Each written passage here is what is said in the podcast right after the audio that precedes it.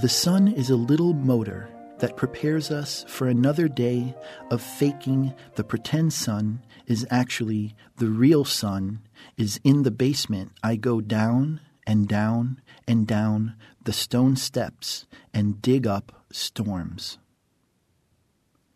Welcome to the Poet's Weave. I'm Christopher Citro. Today I'm reading from Post Moxie by Julia Story. Julia Story received her MFA from Indiana University in 2004. Her poetry was nominated for a Pushcart Prize and has appeared in Octopus, Ploughshares, Sentence, the Iowa Review, and other magazines. Post Moxie, a book length poem in three main sections, won the 2009 Kathryn A. Morton Prize in Poetry and was published by Sarabande Books. Today's stanzas are from the section titled It's Plastic Light a new language for going undercover, the outfit for buying a wrench, the outfit for walking the dog, the outfit for staring at a wall. The tears are starting again, and the couples are staring at me, saying, Don't pretend it isn't summer. Don't pretend it's the saddest day of your life. A robin lands in the yard as I open my fifth beer. He eats some of the blue eggshell he carries, or stores it somewhere in his beak's cavern for a later purpose. A fig tree, the granite state, cicadas, or locusts. I mean the limestone state. My neighbor drives his big stupid car over and asks, Do I want to go get breakfast? My words are vertebrae in a plastic bag. My silver urn is bending. My fig tree is a little girl's face tacked right through the eye. No, I say, I'm writing. Then go back in to watch Sixteen Candles. I mean to say, get under the covers, but I'm already gone. Acne forms a delicate design like pins in a map. It's important to know where stuff happened. My Nissan is broken. My dog won't stop barking.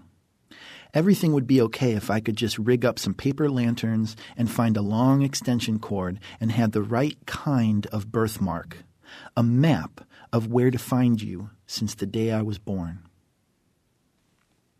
As delicate as an ass's bray are the little lights which descend from the distant city inside. You can't pedal fast enough to get there, and when you finally do, catbirds have called it a day ears grow dim. You are barely a sound, so you head out again for the ring of trees. Winter arrives in my head only. I take the longest path through the ice trees, the gray and hard lake, the bridge frozen and tooth colored. Where I land makes no difference to me. The man in the distance waves and waves to get the birds off his hand. I wave back until the new man emerges from the blur, fork legged with an upside down anchor tattoo. We salute each other before hiking past, teacups quivering in our heads. As trite as it sounds, I'm busting out. Several stamps deliver me to you. Hi, I'm in your dark bar playing Scrabble, cowering over my highball so you won't see. In your video, I'm in the background in purple mesh, blurring to amplified wind. Or under your car, repairing something circuitous and dirty. Many have inserted candles here in order to worship the delicate flowers which grow from my eyelids. Corn in another county bends at the waist, and the sky fills with specks of my inky radiance. Time breaks into manageable pieces around my great ending. I am crestfallen. Let me give you the apron of my love. First, take the tufts of hair the dog chewed off the fur pillows and bury them outside in the snow.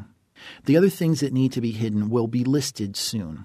It helps to be on top of a mountain at dusk or to find the cabinets stocked with English supplies such as biscuits. The lawyers are still rich, as are the dentists. Everything else has changed. I look frantically for something to puzzle me.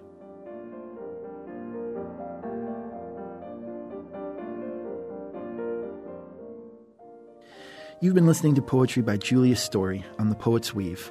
I'm Christopher Citro.